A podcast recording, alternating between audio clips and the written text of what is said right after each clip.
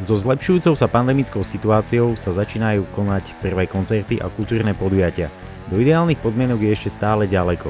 Každopádne je u fanúšikov badať prvotný záujem o akcie.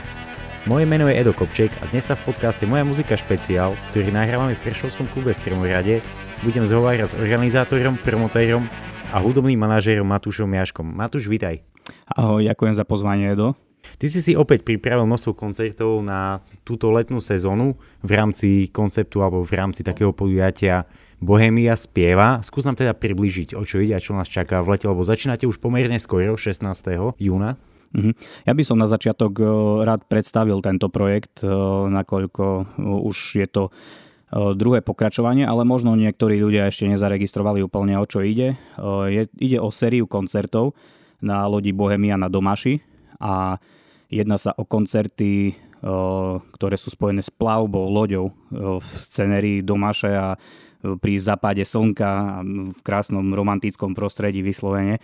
A je to skutočne človek nadobudne pocit, že, že má tú kapelu ako keby na dlani a je to jedinečná príležitosť pre naozaj úzkú skupinku ľudí, ktorá sa v rámci kapacity dokáže vmestiť na tú loď. Konkrétne sa jedná o 90 ľudí, ktorí sa dokážu na taký koncert dostať a je to podľa mňa skutočne celoživotný zažitok. Jednu takúto sezónu už, takúto testováciu, tú prvú už máte za sebou, čiže bolo to minulé leto. Ako si to vyhodnotil po tom celom lete a aké si mal na to odozvy? Nie je jednoduché urobiť taký koncert na tak stiesnenom priestore. Neviem, ako sa volá taký syndrom, ale ja ho mám ako organizátor dlhoročný už nejakých kultúrnych a spoločenských podujatí že kde prídem, tak ja si nepozerám, že priestor alebo neobdivujem proste stavovú architektúru, ale ja automaticky mám pred očami pódium. A si predstavujem, že aká akcia sa dá kde urobiť proste. A to bol presne ten prípad, že keď prišla loď na Domašu a ja som vlastne robil aj jej krst, respektíve požehnanie, tak som automaticky nepozeral do kajuty, nepozeral som sa do reštaurácie, vybehol som hore na palubu a pozeral som sa, kde by mohlo byť podium a či sa tam vmestí kapela. No a vlastne tam vznikla tá myšlienka, že, že určite do toho pôjdeme. Je samozrejme otázne, že v akom v akých obmedzeniach a tak ďalej, pretože skutočne ten priestor je tam veľmi stiesnený.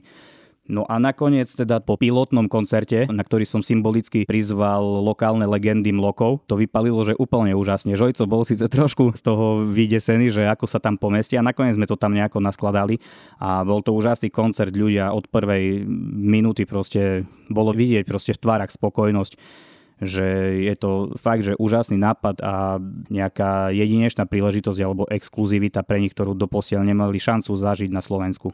Spomenul si teda, nejak, že je nutné robiť aj nejaké kompromisy. Ako ti na to reagujú muzikanti? Hlavne pri tých kapelách, ktoré majú väčší počet muzikantov, som síce veľmi nerad a ani e, oni samozrejme neboli radi pravdepodobne, keď museli personálne kresať trošku, že sme skôr prechádzali na nejaké akustickejšie verzie koncertov, aby tam skutočne sa vedeli pomestiť na, na ten malý priestor. Ale aj to sme postupom času vyriešili v podstate, lebo sme to skúšali, skúšali z koncertu na koncert, pridávať a pridávať. Až nakoniec vlastne prišiel gladiátor a oni povedali, že my prídeme celá kapela a jednoducho to zahrá hráme všetci, že nejako sa pomestíme. A pomestili sa proste piati členovia akože úplne v pohode. Čiže pre vás vlastne kompromis, ale pre publikum pridaná hodnota.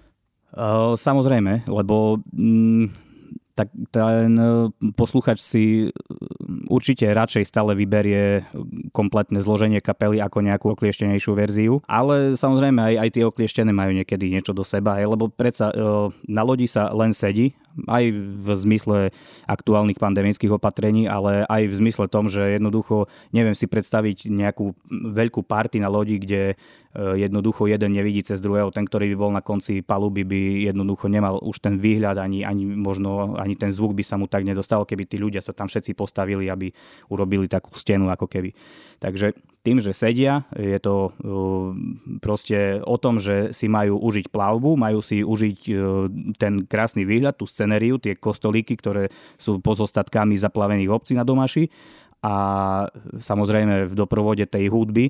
To znamená, preto tam e, sa snažím aj dramaturgicky neobsadzovať kapely, ktoré by nejako príliš roztancovali to publikum. Hej. Ako samozrejme ani, ani to nevieš ovplyvniť, lebo tí ľudia jednoducho uh, začnú vstávať a, a mávať a asi mohol psať a tak ďalej, ale není to stále, vieš, ten nával úplne vpredu a, a kazenie výhľadu ostatným. Takže preto, preto, aby som sa vrátil naspäť, je možno lepšie, keď idú s nejakou kľudnejšou, akustickejšou verziou, kde proste také lepšie prepojenie toho celého zážitku s, s tou pokojnou hudbou. Ono, keď sa to spojí aj s tým západom slnka, s tou vodou, s tou celou scenériou, tak ono si viem predstaviť, že je to oveľa krajšia varianta strávenia večera na domáši ako niekde vo vykachličkovanej diskotéke. Hej, alebo v plechovej. alebo. No dobre, a čo sa týka vlastne programu, začínate koncertom 16. júna kapelou Peter Beach Projekt. Je to pridaný koncert, ktorý ste aktuálne avizovali, lebo ten prvý už je vlastne vypredaný. Takže čo nás čaká túto sezónu? Áno, pôvodný zámer bol začať 17.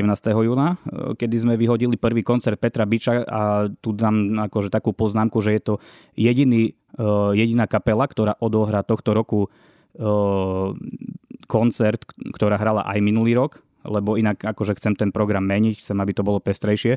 Ale Peter Bič bol aj minulý rok e, veľmi úspešný koncert a bol preložený kvôli covidu a možno niektorí, ktorí chceli na ňo ísť sa práve kvôli zmene termínu na ňo nakoniec nedostali, tak preto sme sa rozhodli to hneď na začiatku leta odštartovať nimi a samozrejme záujem nie, že by ma prekvapil, lebo bol aj minulý rok veľký, takže som to čakal, ale bol tak veľký, že sme nakoniec sa rozhodli skrz toho, že je vypredaný, pridať ďalší dátum a to je ten 16. 16. jún na stredu. Tak. Ty si vlastne dramaturgom toho celého podujatia. Ako vyberáš kapely, ako si teda vybral na tento rok? Lebo ešte si nám to veľa neprezradil. No vzhľadom na to, že o, sa jedná, ako som vravel, aj kapacitne o obmedzený priestor, o, tak tie kapely musia byť ústretové, musia urobiť ústupky zo svojich nárokov na honorár, často drastické ústupky. A to sa nedohodneš s hocikým v dnešnej dobe preto som vsadil minulý rok hlavne na kapely, s ktorými som sa poznal, s ktorými máme už také priateľské vzťahy a ktoré som vedel, že výjdu v ústrety dohode aj sa tak stalo. Čiže minulý rok som išiel trošku touto cestou, ale samozrejme platiť to, čo som povedal predtým, že zasa som e, neišiel úplne nejakou tancovačkou a, alebo nejakými akciami, ktoré by jednoducho sa nedali robiť pre sediace publikum. Povedz aspoň to, čo už Áno, môžeš to, povedať. To, to, čo môžem povedať je e, do konca júla, Áno, júla. E, lebo august je síce už aj niečo potvrdené, ale nechám si to, aby ľudia mali trošku niečo aj nejaké prekvapenie pred sebou, aby sa nestalo to teraz, že ja chcem ísť na tamto, tak už nejdem na toto, vieš. Ale aj, aj keď si myslím, že kvôli tomu nezrušia plánované dovolenky v Chorvátsku a podobne. Jasne, druhý koncert uh, bude uh, Veronika Rabada, nakoľko minulý rok sme mali uh, veľmi podobne žánrovo hrdzu a bola takisto veľmi úspešná, tak som tohto roku chcel, chcel zachovať tento žáner na lodi a Veronika mi prišla úplne ideálne do toho. Potom, e, keďže minulý rok bol Drišľak, tak toho roku som dal Ščambu, lebo to bolo tiež, vlastne všetky úspešné boli minulý rok, takže som sa trošku uh, žánrovo riadil podľa tohto, uh, nejako, podľa tohto semaforu, hej, to nazvime. A po Ščambe príde veľký šok, podľa mňa, lebo to bude najťažšia skúška, čo sa týka priestoru na lodi ale sú odhodlaní a veľmi si želajú tam hrať a to sú cigánsky diabli. Takže uh, už len ten cymbal bude akože strašne vyniesť na tom, to si viem predstaviť.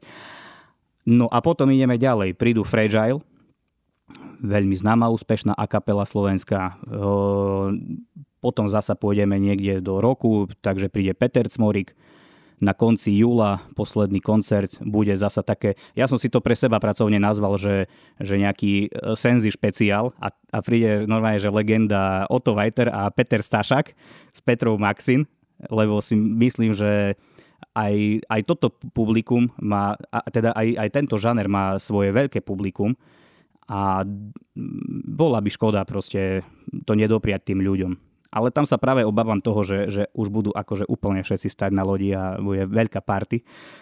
Ale dobre, necháme sa prekvapiť, ja tomu jednoducho verím. No a august, ako som povedal, si ešte necháme tak trošku o, zaobalený. To môžeme potom aj o tom informovať na stránkach Moja muzika.sk a Edomaša. Áno, sledujte Moja muzika.sk. Čiže vlastne na základe minulého roka sú tie očakávania asi dobré a pozitívne, že aj tento rok v podstate asi sa tomu ľuďom bude páčiť. Uh, áno, už vlastne ja keďže dennodenne, a nie že dennodenne, hodinu čo hodinu si refreshujem a kontrolujem predpredaje, tak vidím, že, že to ide a že to funguje jednoducho. Ten projekt ľudia zatiaľ prijali a, a skutočne to funguje, čo som trošku prekvapený, lebo samozrejme, že vstupné je tam vyššie vzhľadom na tú obmedzenú kapacitu a všetky náklady s tým spojené.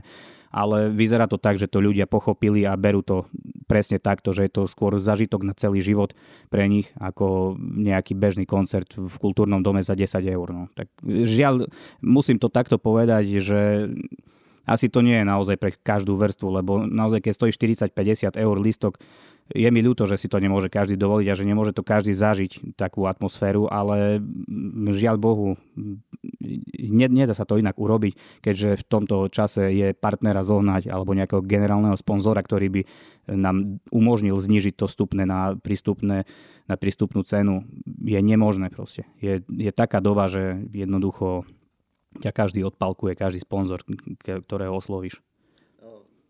A každý sa vyhovára samozrejme len na COVID už, akože ja im účtovníctva skúmať nebudem, ale, ale proste mám niekedy pocit, že na tom niektoré segmenty neboli tak zle ako kultúra a práve preto by ju mohli aspoň v týchto časoch podporiť, ale zatiaľ sa stávajú všetci chrbtom. Žiaľ Bohu, musel som to povedať aj tu. No, tie partnerské peniaze mne to ani napadlo. Mne skôr napadla tá vec, že treba zohnať väčšiu loď, ale to asi Áno, keby bola loď s kapacitou 500 e, ľudí, tak samozrejme, že to je úplne o niečom inom. Tam sa to vstupné krásne vie rozložiť, to je logické, áno. Ale žiaľ Bohu, 90 ľudí na sedenie na tejto lodi konkrétne je akože že veľmi že strop. Tento koncept tento rok prenesieš vlastne aj do Bratislavy, tak uh, povieš, že na akej lodi a kedy to bude a či to je podobný program, alebo ten program ešte len budeš oznamovať? Áno, rozhodol som sa na základe úspechu z minulého roka preniesť toto aj do Bratislavy, že v Bratislave doposiaľ takisto podobný format ešte nefungoval, teda ne, neexistoval a rozhodol som sa ísť do toho, síce to budem robiť cez celú republiku, ale, ale idem do toho. Tam by som zatiaľ nejako to bližšie nešpecifikoval, keďže tam začínam trošku neskôr, tam začínam niekde až zhruba od z druhej polovice júla alebo až koncom júla. A bude to na Dunaji, bude to okružná plavba Dunajom na lodi Harmonia. Projekt sa bude volať e, Harmonia Projekt 21. A mena by som ešte, môžem predstaviť mená, ktoré hrali napríklad minulý rok na e, Domaši. To, to je napríklad e, spomínaný Gladiátor tak oni zahrajú určite a m, mm, takisto asi to skúsime aj s tým Otom Vajterom, lebo sme si tľapli na dvojáčku. A ďalšie mená sú v štádiu e, riešenia, sú to veľké slovenské kapely, môžem povedať, lebo keďže je to Bratislava a takisto tam ideme zdvihnúť trošku to vstupné, e, a kapacita lode je trošku väčšia, je tam 150, tak e, chceme, chceme to využiť na to, aby, aby to bolo úplne atraktívne. Mám pocit, že v Bratislave to trošku, trošku viac ľudia od toho budú očakávať, preto to musíme urobiť. Jednoducho, nechcem povedať v lepšom štýle, lebo na domáši to tiež sa snažíme robiť čo najlepšie, ale v Bratislave mám pocit, že je iná mentalita a budú ľudia od toho očakávať asi oveľa viac, aj keď neviem teraz to porovnať, že kde dostanú viac. Takže tento rok opäť dostaneš privlastok od kolegov z Hudobnej únie, že si najväčší promotér na Slovensku, lebo ste než za rok zrobiť najviac podujatí?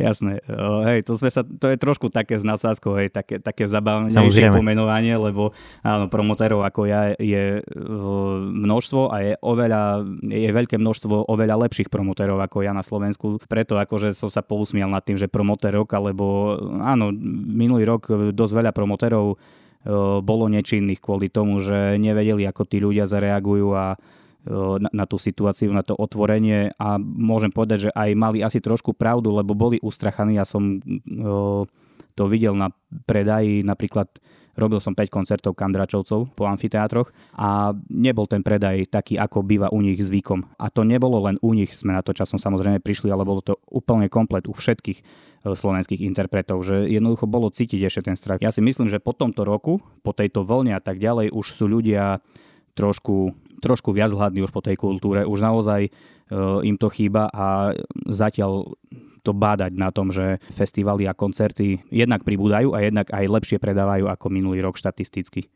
No minulý rok to bol naozaj veľký problém. V podstate aj my v asociácii hudobných klubov, kde takisto som nejakým spôsobom aktívny, sme robili začiatkom leta prieskum medzi návštevníkmi koncertov, že prečo teda váhajú so zakúpením lístka v predpredaji a naozaj veľké číslo tam vyšlo to, že ľudia sa boja, že sa nakazia covidom, alebo že nie sú si istí, či sa to uskutoční kvôli pandemickým nastaveniam a teda.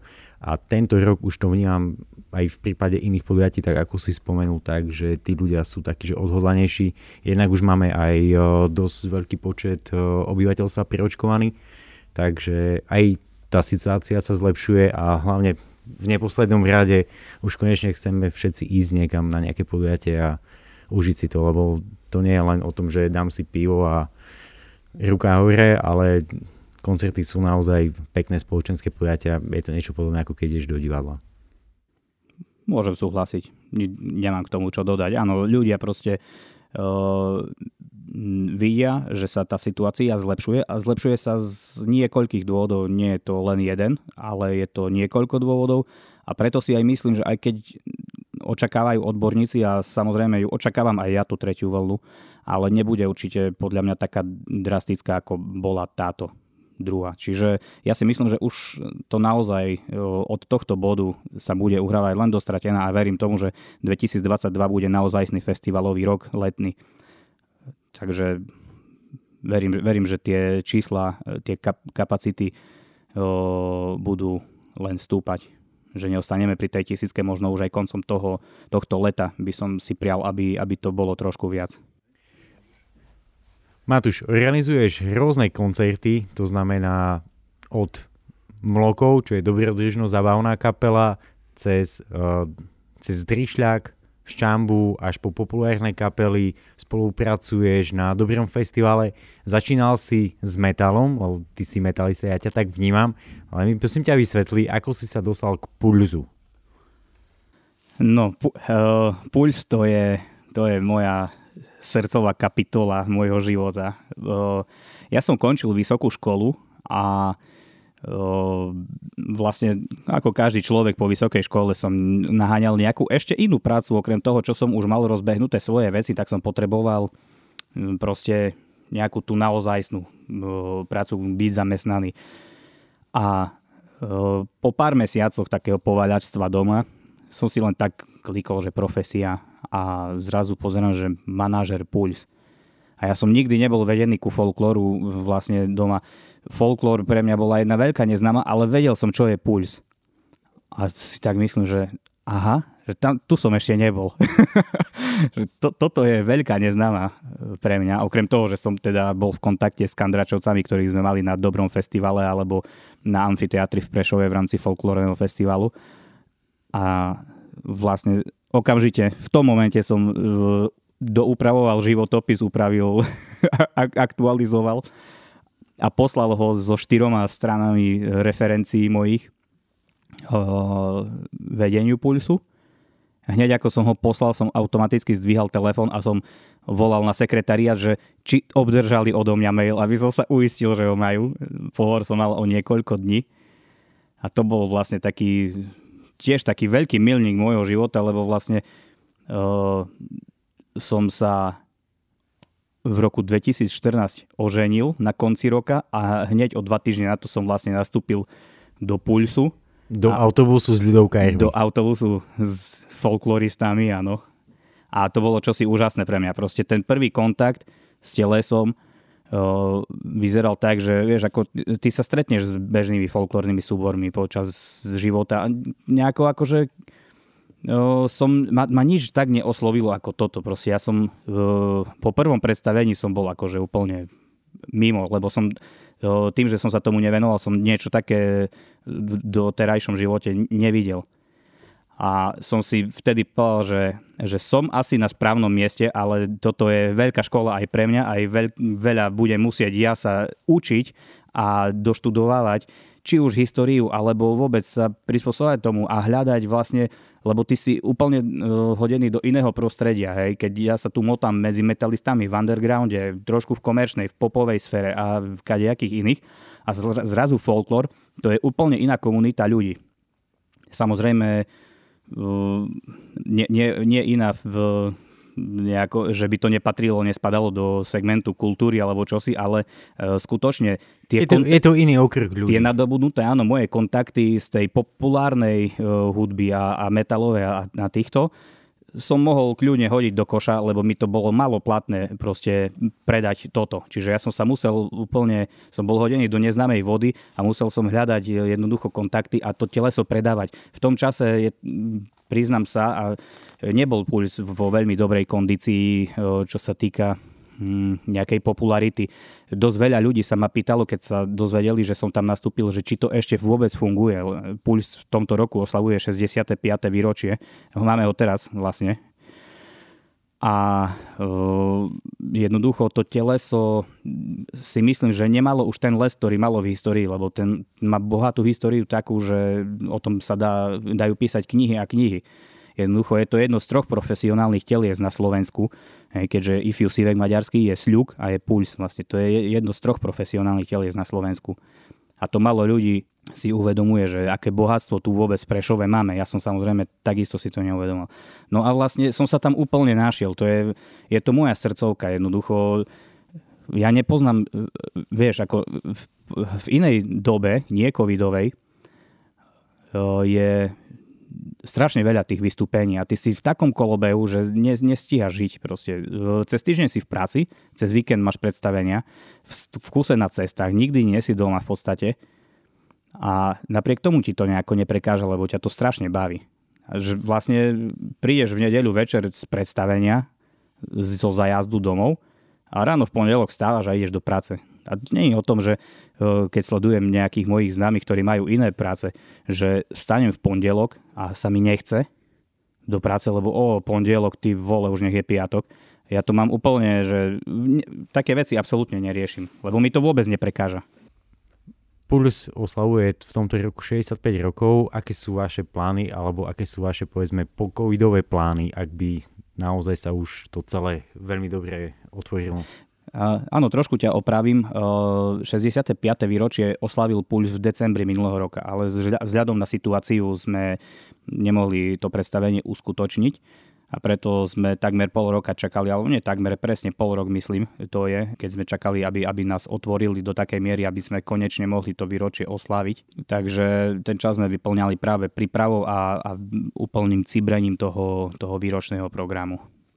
Predpokladám, že tento podcast bude odvysielaný až po premiére, ale tá premiéra je úplne taká oficiálna aj pre pozvaných hostí a tak ďalej, ako to býva zvykom v súčasnosti pri 250 e, miestnej kapacite divadla Jonaša Zaborského.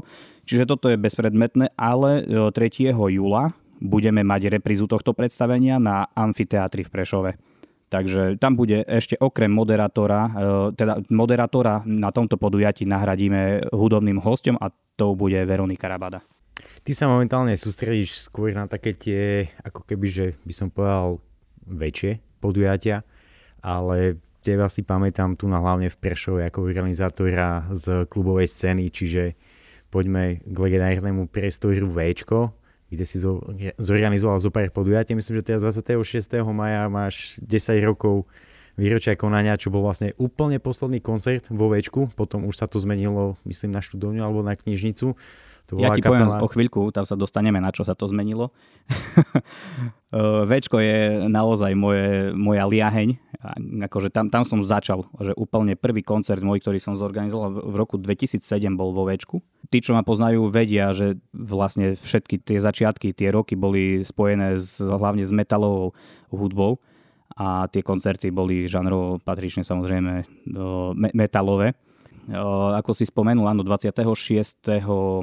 mája teraz, pred pár dňami, uplynulo presne 10 rokov, kedy tento legendárny klub vlastne zažil svoj posledný koncert, ktorý som mal tú čest organizovať ja, aj keď je to také smutné výročie, ale som rád, že, že som mal ja tú možnosť. Je mi to ľúto, stále na neho rád spomínam a Večko je proste prešovský kult, jednoducho to bol v tomto čase, eh, keď neexistovala v Košiciach tabačka, neexistoval eh, Kultúrpark a množstvo ďalších výborných klubov na Slovensku, bolo Večko považované za jeden z najlepších, ak nie najlepší klub na Slovensku v tom čase.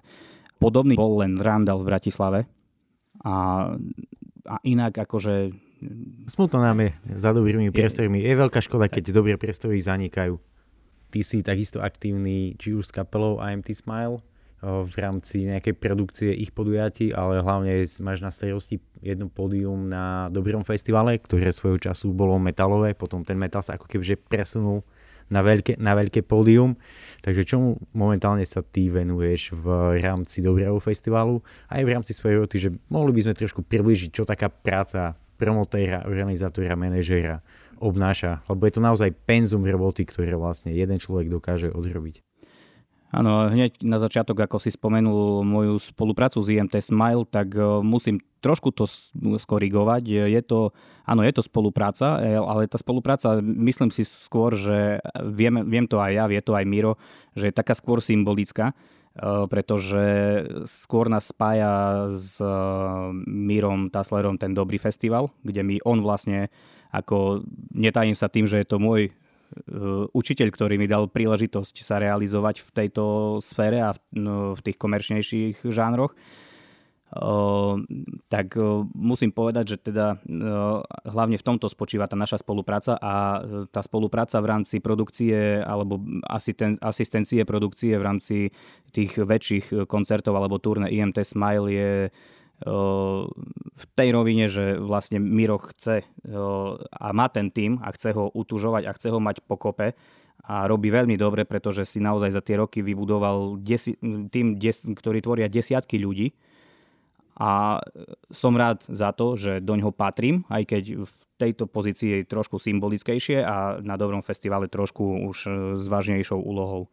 Tak má nás mať na starosti pódium si myslím, že už to je samo o sebe, že jednak zodpovednosť, jednak, no ja by som to bral, akože ja by som sa tešil z toho, keby som mal na starosti pódium, že je to taká pekná úloha. Bolo, bolo to pre mňa akože e, úžasné byť e, súčasťou týmu Dobrého festivalu ako produkčný jedného zo stageov aj dramaturg tak 50 na 50, lebo samozrejme aj Miro ako organizátor a hlavný producent si to usporiadáva a robí tak, aby, aby sa to aj jemu páčilo, nie len mne, ale vlastne od toho roku 2012, keď som robil produkciu na Jack Daniels uh, stage. Uh, tam, bol, tam išlo skôr o také nejaké talentové, uh, talentované mladé kapely začínajúce a potom prišiel taký zlom, uh, myslím, že v roku 2015, dobre, nebudeme proste roky teraz riešiť, kedy naozaj sme vtedy konečne uh, natrafili na to, že vlastne som mu začal rozprávať, aké kapely metalové si viem ja predstaviť, že by sme z toho urobili metalový stage a on, áno, však presne toto od teba chcem proste od začiatku.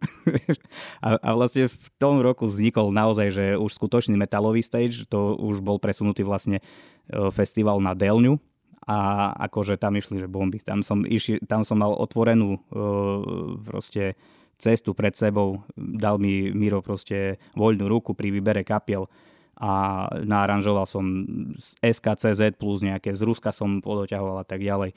A proste zrazu tam bol, že vyslovene metalový stage, čo akože bolo pre mňa úplne, že pohľadenie duše. Neviem, či aj pre niektorých uh, účastníkov festivalu, ktorí s takým žánrom asi nerátali, možno až takým tvrdým, ale, ale presne o tom je dobrý festival, o tej pestrosti a to vieme všetci. Každý a dokonca však aj ty, ktorý na tom, na tom spolupracuješ takisto. A určite sa aj tebe ten metalový stage páčil, že? Povedz. No veľmi. Jednoznačne áno. Stay metal. A mne, mne sa naozaj páči miešané žánrov. Ja mám rád veľa žánrov, tým sa netajím, takže pre mňa to je fajn a pokiaľ to niekoho nevystraší, nie je zle už v rámci, veď festival je prehliadka kapiel v úvodzovkách povedaný, čiže vieš tam niečo objaviť, pozrieť si a už keď ti to, ak ti to nesedí, no tak si niekam odbehneš, tak ten čas vieš využiť inak. A väčšinou vždy hrajú aspoň dve podia, ako keby že súčasne, čiže vieš si nájsť ten program. Že o tom to je, nájsť, nájsť si niečo, čo sa páči mne. Proste klasický multižáner. A nie klasický, takto, výnimočný multižáner by som povedal tak sa. Mo- možno taký zaujímavý, alebo taký možno aj drastický zásah do toho dobrého festivalu bol ten, keď vlastne Miro ako keby, že sa pustil do bookingu veľkých metalových men, čiže to bola Sepultura v 2017 a to už začalo že akože viac meniť charakter toho podujatia. Na druhej strane si myslím, že začalo chodiť viacej metalistov na ten festival. No myslím si, že koncert Sepultúry v tom 2017 to len potvrdil tam bolo akože skutočne dohra IMT a sa ti presunie celý ten dav ľudí na sepultúru z ktorých možno a netu, dobre... Netušia, čo na nich vyleze áno, možno, možno polovica ľudí ani nevedelo, čo je Sepultura, ale ten názov Sepultura proste poznali, lebo pred 20 rokmi alebo 30 rokmi na základnej škole mal ich spolužiak tričko Sepultura proste, takže ten názov im bol známy. A, a teraz vlastne o, sa z toho vyliahlo to prekvapenie, o ktorom hovorí, že ale boli tí ľudia dokonca treba povedať, čiže oni si to buď niektorí odtrpeli, ja som napríklad na mojom metalovom stage som videl e, sa pre, e, prechádzať také, že pariky s ručkami, za ručku teda a chlapík proste e, zastal podgúražený, začal kývať z hlavou a jeho frajerka proste sa žehnala vedľa neho. Nevedela, čo má doma. Proste z metalu nikdy nevyhrastieš. To nie určite, ale ja už samozrejme v tejto dobe, keď už beriem no, tú moju prácu ako naozajstnú prácu, tak ten metal robím sporadickejšie, a, ale o to viac s láskou, o to viac proste mi záleží na tom z času na čas niečo také urobiť lebo už naozaj tých akcií nie je veľa a keď mám možnosť, tak, tak stále idem do nejakej spolupráce. Väčšinou už s tými overenými uh, mojimi spriaznenými uh, kapelami a priateľmi už v dnešnej dobe z Ukrajiny, z Ruska, z toho východnejšieho bloku hlavne, kde mi ostali veľmi dobré kontakty. No a to sa chcem opýtať, v podstate ty to robíš už niekoľko rokov, a aké to bolo pre teba ako začínajúceho mladého, povedzme, organizátora, promotéra alebo manažéra začínať, že cítil si nejakú podporu od tých kapiel alebo vnímal si okolie, neviem, buď majiteľov klubov alebo neviem, majiteľov rentalových firiem, od ktorých si potreboval techniku, nejakú podporu. Aké to bolo začínať? Lebo ja keď som robil festival na Domáši, tak to by, bol, to by dalo na jednu knihu samého nedôverovania a toho, že vlastne či sa dá nájsť vôbec podpora? Uh, no, uh, Nemyslím finančná, niekedy stačí len nejaká ústretovosť, nejaká láskovosť.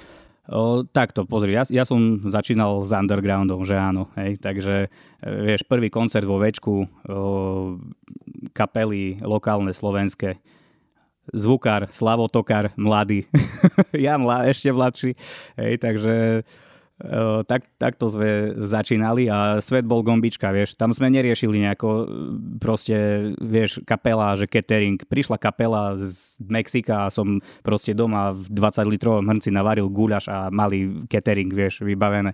Hej, čiže v, v tom undergrounde sa s tým veľmi nejako nebabre, že s takými nejakými požiadavkami. Až potom samozrejme začali prichádzať tie väčšie mená, keď v 2008 roku som eh, urobil eh, kapelu Grey Worm z Talianska, ktorá je akože na tom metalovom poli minimálne na európskej úrovni známa. A toto bolo také už tá prvá skúsenosť, kedy naozaj som musel riešiť misy obložené a nejaký alkohol a juicy presne podľa počtu a tak ďalej prvá skúsenosť. A potom samozrejme zrazu euforia, lebo to dopadlo výborne samozrejme, tak prišli potom tie legendárne koncerty, kedy prvýkrát na Slovensku, myslím, že som prvý promotor, ktorý dotiahol black metalovú norskú kapelu Mayhem na Slovensko a bol koncert tuto vo Večku, respektíve o mesiac predtým, alebo na to, teraz si to nevspomínam presne, som robil ďalšiu black metalovú legendu zo Švedska Dark Funeral ale zároveň s tou euforiou prišla facka, lebo jednoducho nevyšlo, vieš, Biela sobota není dobrý datum na, na taký Black koncert v Prešove. A preto no, tam prišiel prvý veľký mínus, prvý veľký mínus, ktorý bolo treba zaplatiť a to som vtedy ako študent vysokej školy ešte no, jak, musel jak zobrať sa... študentskú požičku a som to proste vykešoval. A a to bola tá skúsenosť, kedy vlastne možno aj tá hranica, kedy som si mohol povedať, že buď, buď ideme, idem ďalej to robiť, napriek tomu, že ma dosť ľudí aj odhováralo, alebo jednoducho v tom zotrvám a budem ďalej proste si stať za svojím a, a pôjdem a, a jednoducho tam nastal pravdepodobne ten zlom. Takže požička sa, neviem, či už splatila. Každý mesiac odchádza čosi. Stále. Ešte... Po, po, po 12, po 10 rokoch, 11. Ďakujem ti veľmi pekne za návštevu v našom podcaste a na záver možno môžeš buď pozvať ľudí na Bohemiu alebo nejaké ďalšie svoje podujatia alebo dať nejaký odkaz pre budúce generácie, proste čokoľvek nejaké akože final word. Nie len na Bohemiu by som vás chcel pozvať, lebo samozrejme odporúčam každému tento zážitok, je to naozaj krásne, ale podporte kultúru akokoľvek, choďte na akékoľvek podujatie, aké je vám blízke a podporte všetkých promotérov a umelcov. Určite to spravíme a my prídeme minimálne aspoň jednu, dve reportáže zrobiť priamo z Bohemie k nám na moju muziku, teda ak nám bude udelená akreditácia. Ste vítaní určite, keď sa vmestíte. Ďakujem, ďakujeme, tešíme sa. Počúval si podcast Moja muzika špeciál s Edom a Dušanom. Ak sa ti dnešný diel páčil, prihlás sa na odber. Všetky diely podcastov Moja muzika nájdeš na Spotify, Apple Podcasts, Google Podcasts a podmas.sk. Partnermi tohto podcastu sú Bohemia Spieva, Stremohrade Asociácia hudobných klubov Slovenska, reklamné štúdio Sietex.